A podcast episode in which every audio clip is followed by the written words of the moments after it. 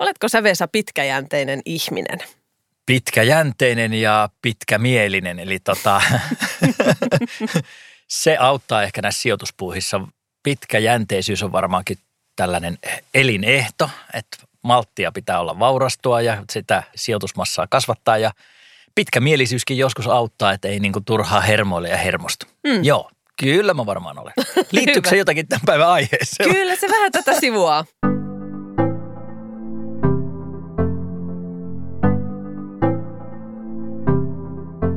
Nyt kuuntelet Front-podcastin yhdeksättä jaksoa. Tämän podcastin tarkoitus on kertoa, mihin sijoittajan kannattaa seuraavaksi katsoa. Mihin voi yhä luottaa ja mitä kannattaa ajatella toisin.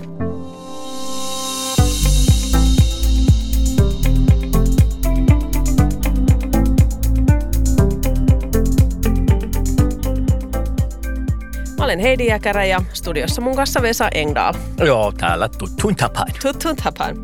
Hei, tässä sarjassa me ollaan tutustuttu megatrendeihin sijoittajan näkökulmasta ja puhuttu muun muassa ETFistä. Tällä kertaa me poraudutaan kohti sijoittamisen kovaa ydintä ja keskustelun aiheena on sijoitustrategiat. Pitääkö Vesa sijoittajan olla huolissaan, jos hänellä ei ole strategiaa Strategia kuulostaa sanana ja toimintana jotenkin kahden virallisella. Joo, se on vaarallinen sana. Strategia on to, tosi, tulee sellainen, että nyt mennään vaikeiden asioiden äärelle, että tällainen strategia, se on monimutkainen ja Rakettitiedettä. Rakettitiedettä, joo. Mutta ei, ei tota, se ei ole monimutkaista ensinnäkään. Siitä ei kannata olla niin kuin huolissa, että nyt mennään vaikeiden asioiden äärelle. Ja sitten pitäisikö olla huolissa, jos ei ole koko strategiaa olemassa itsellä. No, se onkin sitten jo vähän toinen kysymys. Siis kyllähän mututuntumallakin voi sijoittaa ja sillä voi onnistua, mutta mm. ehkä kuitenkin se strategia, sijoitustyyli suomeksi sanottuna tai sen oman sijoitustyylin tavan löytäminen, miten sijoittaa, niin siinä, siinä voi olla oma fiksuutensa. No sä oot joskus jakanutkin sijoittajia vähän just kahteen tyyppiin. On näitä mutusijoittajia ja strategisia sijoittajia, niin mitä sä oikeastaan tarkoitat tällä? Sijoittajia tietysti voi laittaa moneen erinäköiseen boksiin ja kategorisoida ja eritellä. Voi olla vaikka niin kuin, että toiset sijoittajat on miehiä ja toiset naisia. ja itse asiassa tutkimus taitaa paljastaa, että naiset on Kyllä. sijoittajia. No, Olin par- tulossa juuri tähän. Että... Parempia. Kyllä. Siitä ehkä voi sanoa en, sen verran, että minkä takia sit naiset on parempia, niin naisilla on paremmin riskienhallinta hanskassa mm. ja miehet tasoittaa suurempia riskejä ja sen takia polttaa näppinsä, mutta hyvin läheltä liippaa myös sitten tämä mutulla sijoittaminen niin. ja toisaalta sillä tavalla sijoittaminen, että on joku sijoitusstrategia, tyyli tai tapa, jota noudattaa ja Kyllä, mutullakin voi pärjätä. Joo, mututuntumalla on se, että, että mä voin poimin vaan täältä niin kuin kaiken näköisiä kivoja sijoituskohteita. On kuullut vinkki vitosen kaverilta mm. ja lukenut jotakin juttua ja rakentaa salkkusa sen kummemmin niin kuin miettimättä, että noudattaako tämä jotakin sijoitustyyliä, strategiaa tai onko tässä joku punainen lanka. Mutta silloin voi jälkikäteen olla aika vaikea arvioida, että mistä ne mun onnistumiset loppujen lopuksi tuli.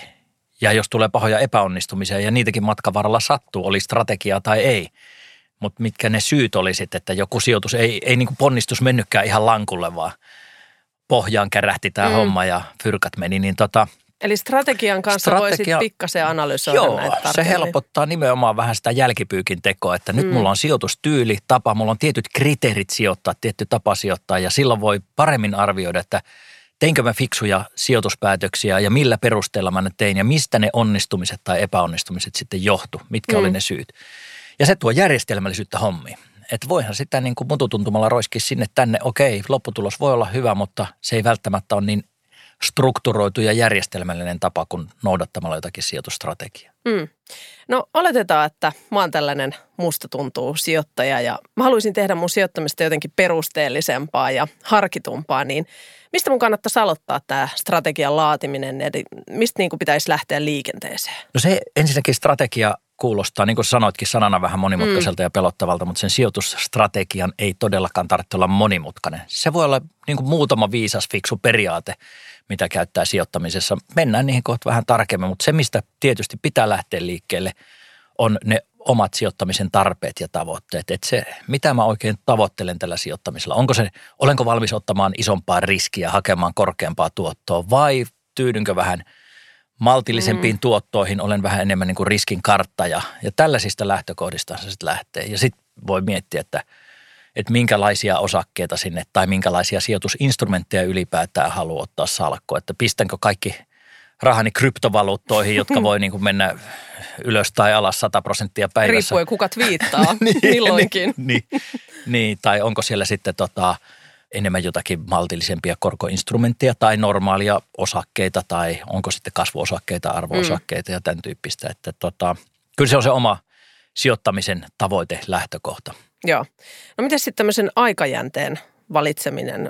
Jokaisen ei varmaan kannata tehdä sijoituksia 30 vuoden aikajänteellä tai sitten taas toisaalta odottaa heti kahden kuukauden kuluttua voittoja. Ehkä se perus lähtökohta sijoittamisessa on se, että, että sijoittaminen ei ole lottoamista eikä uhkapeliä.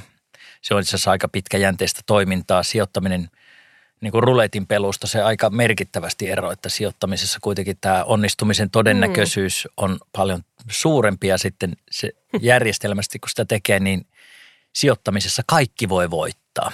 Mm. Ruletissa voittaa kasino. niin. Mutta tämä niin kuin aikajänne, niin kyllähän osakesijoittamisen puolelle kun mennään, niin siellä se sijoittamisen aika ne pitäisi olla vähän pidempi. Vähintään kolmesta viiteen vuotta, ehkä vuosikymmen korkosijoittamisessa, mm. Koska aika tasaa riskejä ja aika tasaa sitä, että se lopullinen toteutunut tuotto päätyy siihen odotettavissa olevaan tuottoon. Korkosijoittamisessa se voi olla vähän lyhyempi, yhdestä kolme vuotta, mutta kuinka usein sitten salkkua pitäisi katsoa ja tarkastella, että onko niin kuin riittävä se, että mä ostan jotakin salkkua, enkä mm. enää ikinä sen jälkeen funtsi, mitä sen on tullut ostettu. No niin, onko jotain vinkkejä siihen? No se on vähän niin kuin auton katsastusta. Autokin viedään kerran vuodessa katsastukseen. Että kyllä siihen niin kuin jonkinnäköistä vuosihuoltoa vähintään salkkuun tarvitsee myös tehdä sijoitussalkkuun. Ja sellainen vähän pienempi tsekkaus, että onko täällä niin kuin ne sijoituskohteet, miten ne performoi, miten salkku menee, mikä tuottaa. Ehkä peilata sitä taloustilannetta vasten – sitä nyt voi sitten tehdä vähän useamminkin, että vähintään se vuosihuolto on paikallaan salkussa katsoa, että se vastaa niitä omia sijoittamisen tavoitteita ja sitä markkinaympäristöä, missä toimitaan.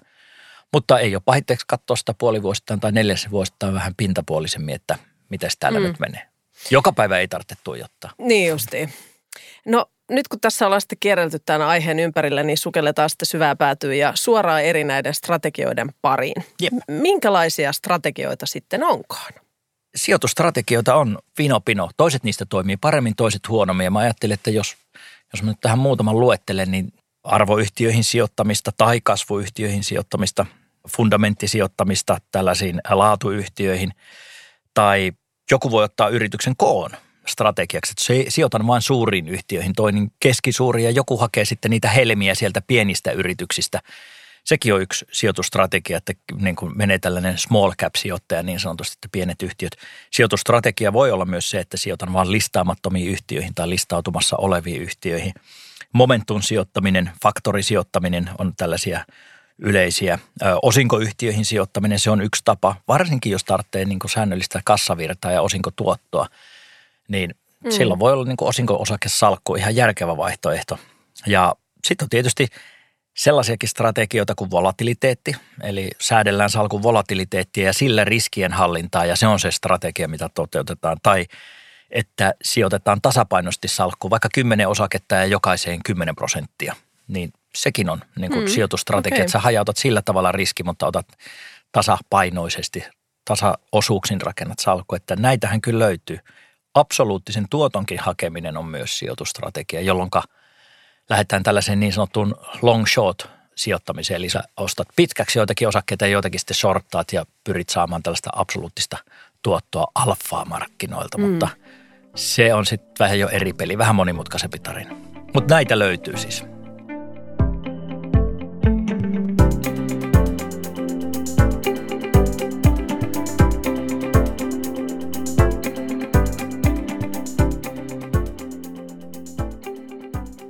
No nyt sä luettelit tuossa läjän erilaisia strategioita, tyylejä, niin millainen strategia sitten toimii?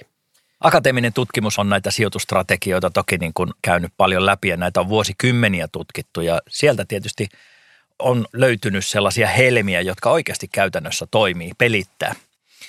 Ensinnäkin, mihin näillä sijoitustrategioilla pyritään, niin se mm. kai voisi olla se lähtökohta, koska jos, että mitä vasten me peilataan, niin sijoitustrategia – Jos me ajatellaan no, osakemarkkinoita ja sieltä saatavaa tällaista normaalia tuottoa, niin pitkässä juoksussa globaali maailmanlaajuinen osakemarkkina on tuottanut noin 7-8 prosenttia vuosittain. Mm. Siellä ne markkinatuotto pyörii. Ja sitten taas tuoton vaihtelu, eli puhutaan riskistä. Tälle rakkaalle lapselle on monta nimeä. Mm. Riski, volatiliteetti, tuoton vaihtelu. Mm. Niin vuotuisella tasolla tämän keskimääräisen odotettavissa olevan tuoton ympärillä vuosittaiset tuotot yleisellä osakemarkkinoilla vaihtelee tuollainen plus miinus 15 prosenttia. Eli se on se riski. Eli Joo. puhutaan tuotto-odotuksesta, joka on ehkä 8 prosenttia ja riski tuoton vaihtelu plus miinus 15 prosenttia tämän odotettavissa olevan tuoton ympärillä 65 prosentin todennäköisyydellä. Eli nyt mennään tällaisen niin kuin keskihajonta-ajatteluun. Mm. Mutta okei, tämä on se lähtökohta. Ja silloin kun sijoitustrategia lähdetään toteuttamaan, niin hyvä strategia, paras mahdollinen olisi sellainen, että sä saat markkinoita pienemmällä riskillä, markkinoita parempaa tuottoa. Mm. Sehän olisi niin kuin optimaalinen Sehän yhtälö. olisi, kyllä. Mutta sekin on hyvä, jos sä saat markkinaa vastaavalla riskillä parempaa tuottoa kuin mitä markkinoilta on tarjolla. Sekin toimii. Mm. Tai sitten vastaavasti, jos sä oot riskin karttaja, niin sekin on hieno juttu, että jos sä saat markkinoita vastaavaa tuottoa, mutta pienemmällä riskillä, mitä markkinoilla on tarjolla. Nämä on Joo. kaikki niitä niin kuin sanotaanko toimivia strategioita, jossa ne strategiat tuottaa sulle jotakin lisäarvoa. Esimerkiksi arvosijoittaminen, arvoyhtiöihin sijoittaminen, se on toiminut hyvin. Myöskin niin kuin osinkoyhtiöihin sijoittaminen, tämä osinkostrategia on ollut myös toimiva strategia. Ja momentum on yksi niistä strategioista, joka on huomattu vuosikymmenestä toiseen toimivan paremmin kuin pelkkä sellainen indeksiin sijoittaminen tai se, että se on tuottanut paremmin kuin markkinat. Näillä strategioilla on päässyt tavalla tai toisella, ne on tuottanut lisäarvoa suhteessa markkinoihin. Mm. Kuinka paljon aktiivisuutta sijoittajalta tällaisten strategian noudattaminen tarvitsee? Ei sitä salkkua tarvitse joka päivä vahdata, niin kuin mä sanoin, että vähintään se vuosihuolto ja ajoittainen tarkastelu sille, että se salkku edelleen on rakennettu niin, että se toteuttaa sitä sijoitustyyliä. Kyllä se jonkun verran aktiivisuutta ja työtä vaatii, mutta ei tolkuttomasti. Joo. Ja sitten tietysti on itse asiassa tuotteita, jotka suoraan toteuttaa tätä, niin kuin näitä strategioita. Tänä päivänä on tullut rahastoja ja erityisesti näitä ETF-rahastoja, joita mekin käytetään paljon salkuhoidossa. Mm. Eli näitä pörssinoterattuja rahastoja, jotka on jo suoraan rakennettu toteuttamaan tiettyä strategiaa. Eli niillä pyritään, niin kuin, siellä on taustalla aktiivinen tällainen strategian toteuttaminen, jolla pyritään sitten hakkaamaan se alla oleva markkina, pelkkä puhdas perinteinen indeksituotto.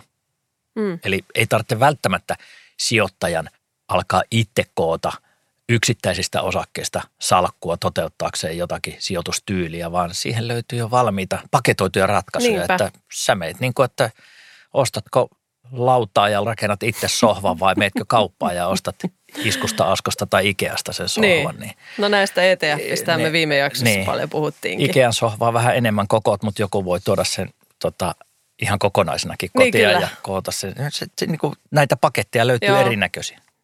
No hei, sä mainitsit jo sen momentum-sijoittamisen, niin mennään siihen. Kerro siitä.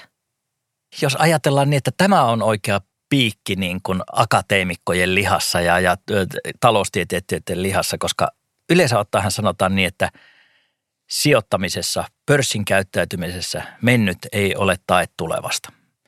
Jos eilen osakekurssit on noussut, niin sen ei pitäisi ennustaa yhtään mitään, mitä, mihin osakekurssit tänä päivänä liikkuu. Mm. Sen perusteella ei voi tehdä sijoituspäätöksiä. Näinhän teoria sanoo. Niin, näinhän ne aina sanoo, että menneisyys ei ole tae tulevaisuudesta. Juuri tämä on teoria. Tämä on se, niin kuin, että näin se markkina toimii. Mutta momentum-strategia, sitä on käytetty. Se on toiminut menestyksekkäästi jo yli sata vuotta. Ja momentum-strategia perustuu itse asiassa siihen, että menneisyys on tae tulevaisuudesta. Ja ajatukseen siitä niin, että jos joku nousee, niin se nousee huomennakin. Ja jos joku sektori laskee tänään, niin se laskee huomennakin. Eli kysymys on vähän niin kuin tällaista trendisijoittamisesta. Eli sijoita niihin kohteisiin, jotka on jo noussut Momentum-sijoittaja uskoo siihen, että kannattaa ostaa vaikka kalliilla, koska mm-hmm. sitten mä myyn vielä kalliimmalla mm. vähän tulevaisuudessa. Ja tätähän niin teoria ei tunne, mutta käytäntö on osoittanut, että hei tällainen momentum-strategia, trendisijoittaminen, niin se vaan pelittää. Eli ainoastaan momentum-strategian toteuttajaa kiinnostaa osakkeen tai toimialan hintakehitys. se ei välitä mistään muusta, ei arvostuskertoimista, ei siitä, että onko tämä arvoyhtiö, kasvuyhtiö, osingonmaksaja, vaan, vaan siitä, että jos joku toimiala on nousussa, mm. siihen pitää sijoittaa. Jos se lähtee hyytymään, se myydään pois ja valitaan niitä toimialoja, jotka on, niin kuin kehittyy paremmin, jotka on vahvemmassa momentumissa, vahvemmassa nousukiidossa. Ja sen mukaan salkkua justerataan. Eli tämä on niin kuin se momentum-strategian perusidea.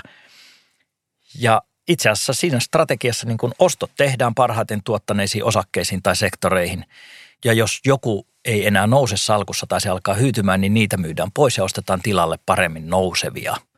Eli historiallinen kurssikehitys, niin siihen luotetaan, että se jatkuu myös tulevaisuudessa. Ja sitten tästä akateemisesta tutkimuksesta, sit kun tehdään tätä oikeasti niin kun havainnoidaan sitä, että mitä on tapahtunut, niin tämä momentum-strategia on tuottanut viimeisen sadan vuoden aikana 70 prosenttia ajasta paremmin kuin pelkästään puhtaasti indeksin sijoittaminen tai tällainen osta ja pidä strategia, eli, tai osta ja unohda mm. strategia, että mä ostan jonkun osakesalkun enkä tee sille mitään ja unohdan.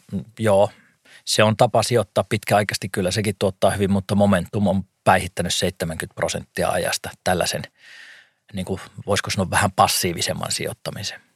Onko jotain muita sellaisia, mitä sä halusit nostaa esille, että joita kannattaisi ehkä vähän tarkemmin tässä käsitellä? No tuohon rinnalle nyt voisi ainakin käsitellä sellaista kuin omaisuusluokka-allokaatio, mm. joka on ehkä tällainen makrosijoittajan märkä uni, että se ty- tykkää, se kattelee vähän eri perspektiivistä maailmaa, ei katso ehkä niin kuin yksittäisiä osakkeita, vaan enemmänkin sitä, että mihinkä tämä yleinen talousympäristö on menossa. Ja sitten voisi pikkasen katsoa tällaista kahta kilpailevaa koulukuntaa, otetaan ne vaikka rinnakkain kuin Joo. arvo- ja kasvusijoittaminen. Onko se ristiriidassa keskenään? Mm. Teemasijoittaminen ja sitten ehkä viimeisenä voisi sanoa, että sellaisia näitä tyylejä yhdistelevä faktorisijoittaminen, jonka voisi tuossa lopuksi nostaa, mutta pitäisikö meidän näistä puhua? Joo. Sanoa jokaista jotakin sanoa. No, aloitetaan siitä makrosijoittaja. No niin, Mär, joo. Märästä unesta. se, se, siinä voisi ajatella niin, että tällainen äh, makrosijoittaja, äh, niin se miettii makrotaloutta tai omaisuusluokat on se, mihin halutaan sijoittaa. Joku osuus laitetaan sijoituksista osakkeisiin, osa korkosijoituksiin, osa vaihtoehtoisiin sijoituksiin. Ne voi olla sitten kiinteistöjä tai raaka-aineita tai valuuttoja tai no vaikka näitä krypto valuuttoja. Mm. Ne kyllä ei mitään valuuttoja olekaan, vaan jotakin kryptoeläimiä. Mutta tota, yhtä kaikki siellä voi olla sitten erinäköisiä sijoituskohteita ja, ja salkun fokus on tällaisessa kokonaisallokaatiossa. Eli mihinkä omaisuusluokkiin minkäkin verran laitetaan rahaa ja se on kyllä tehokas tapa niin kuin toteuttaa salkun hajautus, rakentaa tällaisia yhdistelmäsalkkuja, mm. jossa on sekä osakkeita, korkoja ja sitten jotakin muita niin. sijoituskohteita kun mä sanoin, että se on makrosijoittaja, niin tällainen sijoittaja usein katsoo tätä koko sijoituskenttää vähän ja taloutta niin kuin helikopteriperspektiivistä tuolta yläilmoista ja miettii, että mihinkähän tämä koko taloussykli on menossa. Että silloin kun on hyvä nousukausi, silloin tällainen sijoittaja ehkä sijoittaa sitten enemmän osakkeisiin, pistää näihin riskisempiin sijoituskohteisiin enemmän rahaa, koska ajattelee, että osakkeiden mm. hinnat tällaisessa hyvässä markkinassa, hyvässä taloustilanteessa nousee ja sitten kun alkaa tulla synkkiä pilviä taivaalle ja alkaa taantumapelot nousta, niin sitten taas osakemarkkinaa myydään pois ja – ja tämä on se lähtökohta tällaisella omaisuusluokkasijoittajalla tai makrosijoittajalla. Eli ei niinkään yksittäisiä osakkeita, mutta makromittareita seuraamalla mm. niistä sellaisen valtava hämähäkin verkon rakentaa ja yrittää selvittää, että missä ne rahat nyt pitäisi olla. No miten sitten tämä, sä nostit sieltä arvoja kasvusijoittamiseen? No nämä on kaksi oikeastaan koulukuntaa, jotka välillä on vähän tukkanuottasillakin keskenään. Okei. Okay. Arvo sijoittaja ajattelee mm. niin, että hemmetti soikoon tuolla markkinallahan niin kuin muuten ei ole ymmärtänyt nyt tätä hommaa, mutta mä oon nyt löytänyt täältä mielestäni, mielestäni sellaisia osakkeita, jotka on aliarvostettuja. Eli arvosijoittaja todellakin uskoo tällaisiin markkinoiden anomalioihin, poikkeustilanteisiin, että muut sijoittajat ei ole löytänyt. Täällä on tällaisia helmiä. helmiä. Mm. Tämä sijoittaja luottaa siihen, että minä löysin sen ennen ketään muuta. Mm. Ja silloin tällainen – arvosijoittaja yrittää löytää näitä arvoyhtiöitä, joilla nimenomaan on arvostuskertoimet alhaisempia. Eli yhtiöitä, joilla on matalat PE-kertoimet, eli osake suhteessa yrityksen tulokseen alhaisesti hinnoiteltu, tai osake on suhteessa yrityksen tasearvoon alhaisesti hinnoiteltu, jolloin puhutaan tällaista price per book, mm. B per B kertoimista tai EV EBITDA tai EV EBIT kertoimet arhaisempi. Eli katsotaan arvostuskertoimia, kuinka osake on suhteessa niin kuin hinnoiteltu yrityksen perustekijä. Ja jälleen kerran, jos et itse halua kahlata koko maailmanmarkkinaa, mm. niin kuule arvo yhtiöihin sijoittavia rahastoja löytyy läjäpäin ja, ja tätä strategiaa pääsee vaikka ETFillä toteuttamaan hyvin näppärästi. No mitäs Mut, tämä kasvusijoittaja Tämä kasvusijoittaja, no niin, hän tuumailee? No sitten kun hän miettii tätä maailmaa, niin. niin se näkee sen vähän toisella tavalla. Se, toisin kuin arvosijoittaja, niin tämä kasvusijoittaja, sehän uskoo, että se, että ne arvostuskertoimet on alhaisia ja osakkeet näyttää halvoilta, niin sille on niin kuin hyvä syy. Tämä kasvusijoittaja ajattelee, että tuollainen yhtiö, kun se on noin alasti arvostettu, niin siinä on todellakin jotakin vikaa, että se varmaan menee kohta konkurssiin. Pikkasen eri niin, näkökulma. Niin, aivan. Eli kasvuyhtiöt, kasvusijoittaja ajattelee näin, että hei, siellä on kova liikevaihdon kasvu, kova nopea tuloksen kasvu. Sellaisen yhtiön kannattaa sijoittaa. Silloin nuo arvostuskertoimetkin saa olla vaikka mitenkä korkeita, koska tulevaisuuden liikevaihdon ja tuloksen kasvu kyllä sitten niin kuin tulee tasaamaan ne arvostuskertoimet. Ja silloinhan tota kasvusijoittaja katsoo tietysti, että – nämä on ylivertaisia yrityksiä. Niiden liiketoiminta kasvaa nopeasti, niillä on niin briljantit tuotteet, ne saa niin ison markkinaosuuden, ne tulee hallitsemaan tätä markkinaa ja niillä on päässä ajatus, että hei, winner takes it all. että sieltä löytyy nämä niin kuin tulevaisuuden Applet ja tota, Googlet ja, mm. ja Microsoftit ja muut, että ne tulee hallitsemaan markkinoita. Ja vaikka ne nyt näyttäisi kallilta ne yhtiöt, niin so what, koska ne kasvaa niin hyvin ne tuottaa Edelleen sitten sieltä porskuttaa. porskuttaa. Ja, mm.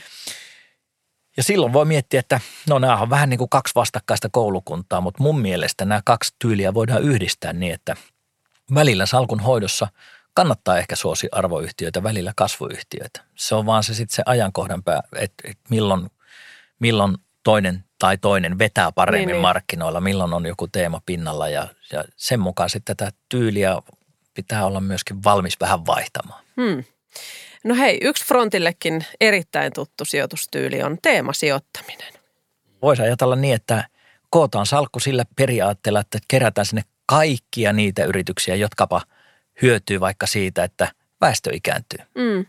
Se on toimialat ja sektorirajat ylittävää sijoittamista ja niin pitkään voidaan ottaa eri toimialojen yrityksiä siihen salkkuun, kun ne, vaan, ne yritykset toteuttaa ja hyötyy jonkun ilmiön olemassaolosta. Oli se sitten väestön ikääntyminen tai ilmastonmuutos ja yritykset, jotka niin kuin pyrkii hillitsemään ja löytämään ratkaisuja ilmastonmuutoksen ehkäisyyn, hidastamiseen. Kyllä.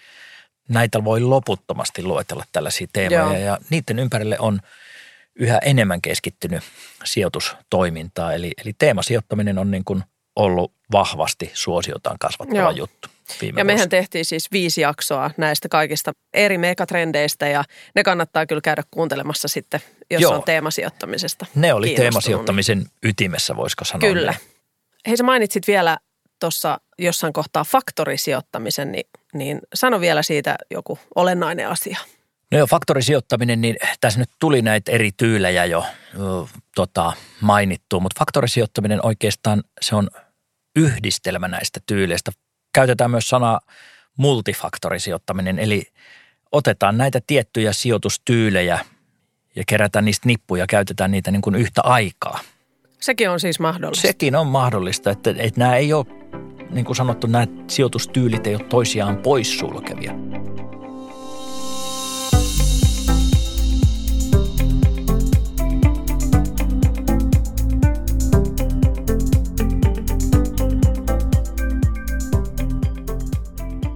Mennään hei tota, vähän riskeihin seuraavaksi, mutta sitä ennen vielä vähän yksinkertaistetaan mutkat suoriksi, niin tarkoittaako strategia siis sitä, että sijoittaja valitsee asiat, joihin hän keskittyy ja sitten vaan toimii johdonmukaisesti. Et siitäkö tässä nyt on sitten kysymys? Joo, ei tämä tämän Plain moni, simple.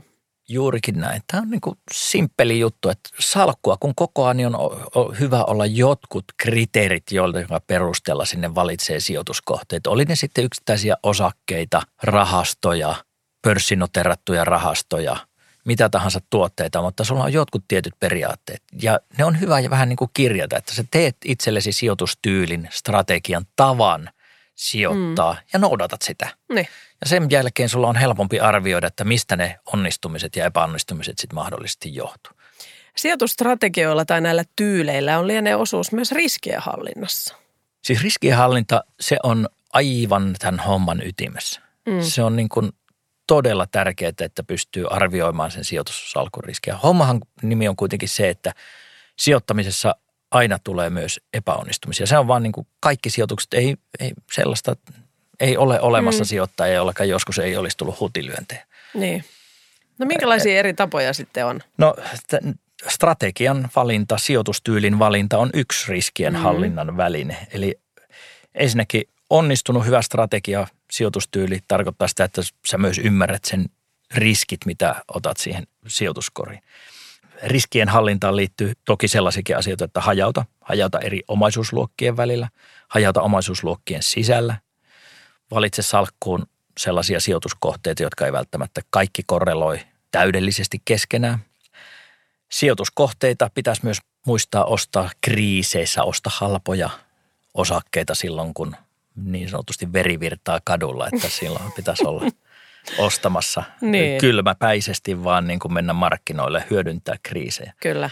Sitten noudata ennalta määrättyjä vaikka stop losseja. Että jos sulla on joku sijoitustrategia, niin sen lisäksi voi itselle määrittää, että hetkonen, jos joku asia alkaa mennä pilalle, niin älä katso sitä niin pitkään, että se sijoituksen arvo on mennyt nollaan. Ja tietysti velkavivun käyttö on yksi sellainen, mitä pitää aina miettiä, että jos joku sijoitus menee pilalle – ja se on ostettu velkavivulla, niin hei, sijoitus on nollassa, mutta velka jää. Niin kyllä. Ja sitten ei pidä sijoittaa sellaiseen, mitä ei kerta kaikkisti ymmärrä. Mm. Mutta tuohon voi antaa myös toisen vinkin. Opettele ymmärtämään sitä, mitä et ymmärrä ja mistä ei ole tietoa. Että sellainen eli-ikäinen oppiminen tässäkin hommassa. Että ota selvää asioista kuitenkin ja yritä ymmärtää niin. laajemmin niitä juttuja, mihinkä mutta suinpäin ei kannata sijoittaa. Että jos mä mistään yhtään ymmärrän, niin en mä sitten siihen niinku rahakaan laita. No voiko tämmöinen äh, tietty strategia tai tyyli myös jotenkin niin kuin sokaista sijoittajan? Tai, tai lähinnä, että voiko siihen helposti jäädä sitten yhteen tyyliin vai jumiin? Joo, voihan sitä olla sellainenkin vaara, että tulee niin kuin sijoitustyylin tai strategian vangiksi. Mm. Toki, niin kuin mä sanoin tuossa alussa, niin on paljon akateemista tutkimusta, että tietyt sijoitustyylit ja strategiat tuottaa lisäarvoa pitkässä juoksussa, pitkän ajan kuluessa sijoittajalle. Näin se vaan on. Mutta siinä matkan varrellakin niin jälleen voi tuohon faktorisijoittamiseen palata, että ei tarvitse olla yhden strategian tai tyylin vanki. Mm. Niitä voi ottaa vähän useamman ja soveltaa eri tyylejä vähän markkinatilanteen mukaan. Se, minkä talousympäristö ja sijoitusympäristö vallitsee, niin sen mukaan voi pikkasen sitä omaa tyyliä. Mutta esimerkiksi Warren Buffett, aika menestynyt sijoittaja kuitenkin, niin mm. niin kyllä hänen sijoitustyylissään niin kuin väitetään näin, että äh, hänen sijoitustyyliään kuvataan tällaiseksi bisnessijoittajaksi. Mutta se on myös todettu, että hän on faktorisijoittaja. Hänellä on joukko kriteereitä, joukko faktoreita, joita hän tarkastelee ja sen perusteella tekee sijoituspäätöksiä. Ei ole yhden asian toteuttaja, vaan ottaa useamman faktorin huomioon valitessaan sijoituskohteita. Mm. No miten sitten kulut? Miten strateginen sijoittaminen suhtautuu kuluihin? Strateginen sijoittaminen ei sinänsä ehkä ota kantaa sijoittamisen kuluihin, mutta jos niin kuin miettii kolme asiaa koko tässä sijoittamisessa, niin mä sanoisin näin, että jos ei halua ihan mututuntumalla mennä, niin hyvää ja arvokasta voisi olla sijoittajalle valita se oma sijoitustyylinsä ja asettaa selkeät kriteerit sille omalle sijoitustoiminnalle ja noudattaa niitä. Se on se eka asia. Mm. Toinen on ehdottomasti riskien hallinta tavalla tai toisella. Se strategia voi olla osa riskien hallintaa, mutta riskien hallinta on todellakin keskeisessä sijassa niin kuin, ö, sijoitussalkun hoidossa. Ja sitten kolmas tekijä on katso kulujen perään, että minimoit turhat kulut. Sijoittamiseen liittyy aina kuluja. Kulujen ei pidä antaa syödä liian suurta osaa tuotoista. Silloin pitäisi keskittyä siihen, että sijoitussalkku pitää rakentaa kustannustehokkailla instrumenteilla ja välttää turhaa, turhaa salkun mm. veivaamista, eli sellainen turha kaupankäynti pois. Niin, kyllä ei sitä tarvitse joka rasahdukseen niin kuin reagoida, vaan enemmänkin yrittää pitää se katse siellä horisontissa. Ky- kyllä näin. No hei, useat toimialat on jatkuvassa murroksessa ja heikoimmat just saattaa sitten ajautua nopeastikin pulaan. On varmaan vähän vaikeaa niin tunnistaa enää yrityksiä, jotka kannattaisi pitää niin kuin salkussa maailman asti. Ja siitä päästäänkin tähän osta ja unohda strategia, jota jo tuossa mainitsitkin, niin sitä on, onhan se vähän sanottu semmoiseksi laiskan sijoittajan tyyliksi, että Toimiiko se strategisessa sijoittamisessa? Kyllä, kyllä se osiltaan toimii. Kyllä mäkin tiedän sellaisia niin kuin yrityksiä, heti voin tähän muutaman mainita, mitä mä voisin pitää niin kuin maailman tappiin salkussa. Otetaanpa peruskulutustavarapuolelta vaikka Nestle tai Unilever. Hmm. Niiden kanssa on helppo istua maailman tappiin saakka. tai, tai vaikkapa McDonald's ja Coca-Cola. Kuitenkin sellaisia niin kuin yhtiöitä, joilla on vahva markkina-asema ja jotka on vuodesta toiseen niin kuin tasaisesti kasvavia tai tasasta hyvää tulosta tekeviä maksaa kohtuullisen mukavaa osinkoa, niin hmm, ei niiden niin. kanssa tarvitse kiirehtiä. Ne voi olla sellainen perussalkun kulmakivi, mä ostan enkä luovu niistä ikinä. Niin, niin. Tietysti jos nyt on sit ostanut kymmenen vuotta sitten jotain osaketta ja sitten sä myyt se hankintahinnalla, niin eihän sitä nyt ehkä ihan onnistuneeksi sijoitukseksi voi kutsua, mutta toisaalta Mut jos kyllähän matkalla... tuottokin voi olla riittävä. Just niin, sanoin sinne väliin, että joo, se voi olla niin kuin maailman tylsi osake, mutta jos se jauhaa niin. 4, 5 tai 6 prosentin osinkotuottoa, niin se voi olla ihan niin kuin asiallinen palikka siellä salkussa. Kyllä, se kyllä. toteuttaa tiettyä osaa siitä kokonaissijoitusstrategiasta. Niin ja riippuu varmaan kunkin omasta tämmöisestä tuotto-odotuksesta niin. tai vaatimuksesta.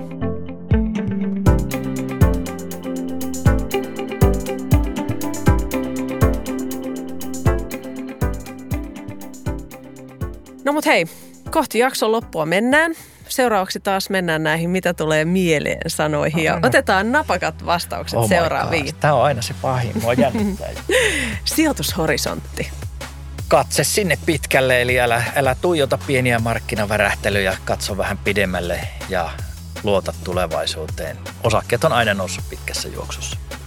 Säästötili. Rahan parkkipaikka. Tänä päivänä korot nollassa ei vielä ehkä paljon houkuttele, mutta tulee myös aika, jolloin niistäkin tuottoa saa. Riskien hallinta. Sijoittamisen ytimessä. Sijoittamisen yksi kulmakivistä. Salkunhoidon kulmakivistä. Ja sitten viimeisenä vielä Warren Buffett. Guru. The guru.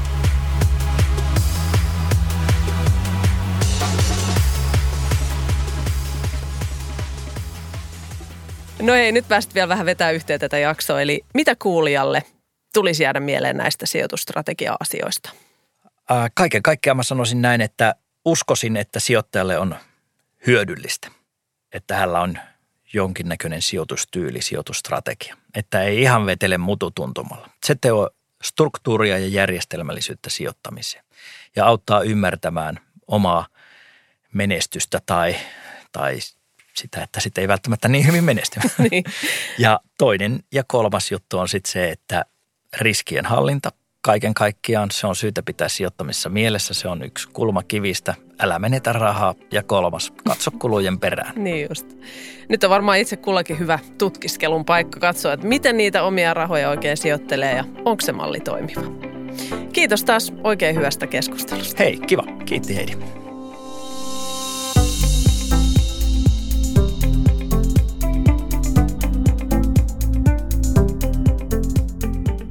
Kuuntelit Front-podcastia.